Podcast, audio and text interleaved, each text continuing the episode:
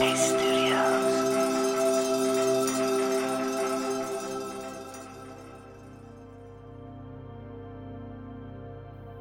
it's Andy here, and welcome to Radio Headspace. A Wednesday morning. A few days back, I got to catch up with my mum, which was nice. I live quite far away from my mum, about 5,000 miles, I think. And so I don't get to see her that often, but we try to catch up once in a while.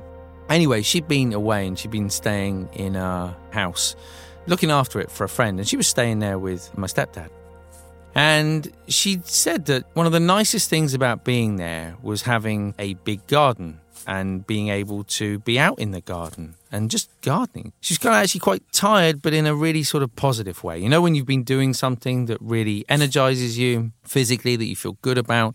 She was telling me that after about sort of four or five days, they were there for, for about a week, I think. My stepdad came out of the house and said, Are you just about done with the gardening? Surely you must have finished by now. And my mum laughed and she said that you don't finish gardening. The garden requires ongoing care. It's something that you sort of tend to every day. It's something that requires, of course, the warmth, the light of the sun. It also requires the water, the rain, wherever it kind of comes from. But also, it requires a little bit of sort of gentle care and attention. It's not that you just go and do the gardening and then it's done and it's finished. And in the same way, I think sometimes with looking after the mind, there is this idea that, okay, we feel stressed, go and do meditation, okay, done, finished. Don't feel stressed anymore, as though somehow, you know, whether we think about that within the context of one day, or maybe we meditate for a month and assume that that's it, that we've done it now, we've meditated, there's nothing else to do.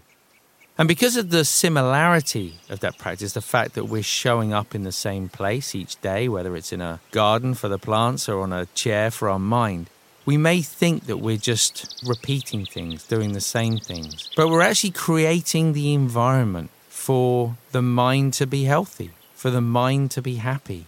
And in just the same way with the plants, it requires a sense of space where we allow that sense of light, the light of awareness, the warmth, the sunshine, it's the warmth of compassion. Unless we take the time to show up and create those conditions, it's very unlikely that it will happen by chance. Sure, sometimes we may just naturally feel happy, and that's great if we do.